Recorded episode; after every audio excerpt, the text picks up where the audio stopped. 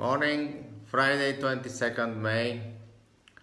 Uh, the vaccine is uh, going to be available in October. There is many other countries like Israel making this vaccine also. It is amazing to see how US has bought 300 millions uh, vaccinations and the UK 100 total it's uh, 400 million from Oxford um, development uh, research and development uh, and uh, vaccine tests going now third stage. And uh, so I am very amazed to see how we the seafarers uh, the crew management companies and the ship owners are always left aside in these definitions. We cannot simply keep the politicians make these decisions. Who has first the vaccine? Um, what is the priority? Is it uh, the security? Is it the hospital? Is it the education? Or is it just the whole population?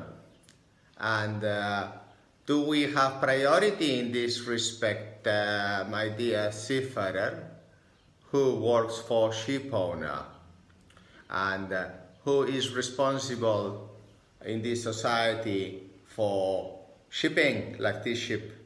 Shipping 90 percent of worldwide goods. So police could have no motorcycles cars no petrol uh, no helmets no buildings if uh, there was no ships.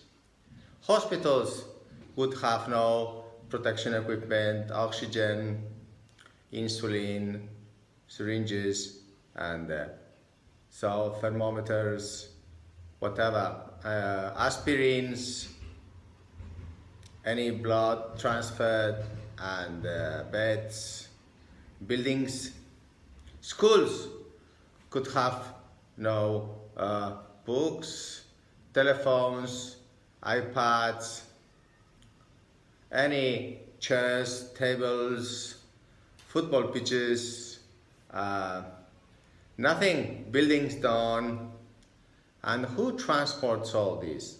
It is the maritime ship owners, the maritime communities, out of which the key essential workers are seafarers. So who has priority regarding this vaccine? Whole humans of whole countries or first we have to have a priority. Uh, for example, the last ones in the priority are the politicians and the public workers. I mean, these are obviously out of these 400 million, let's say uh, 2 million. Well, we only have 3 million seafarers in the world. So, done, it's solved. These seafarers worldwide must have top priority for the vaccine. If you are a pharmaceutical company, if you are a university making research development, if you have huge amounts of money from the governments, be responsible. We have to help ship owners in this crisis. Everybody is making these vaccines and getting huge amounts of money, billions, 1.4 billion from US and UK towards this vaccine, the first one. Now imagine the others that are having uh, some funds for this research development. But then ship owners get zero money.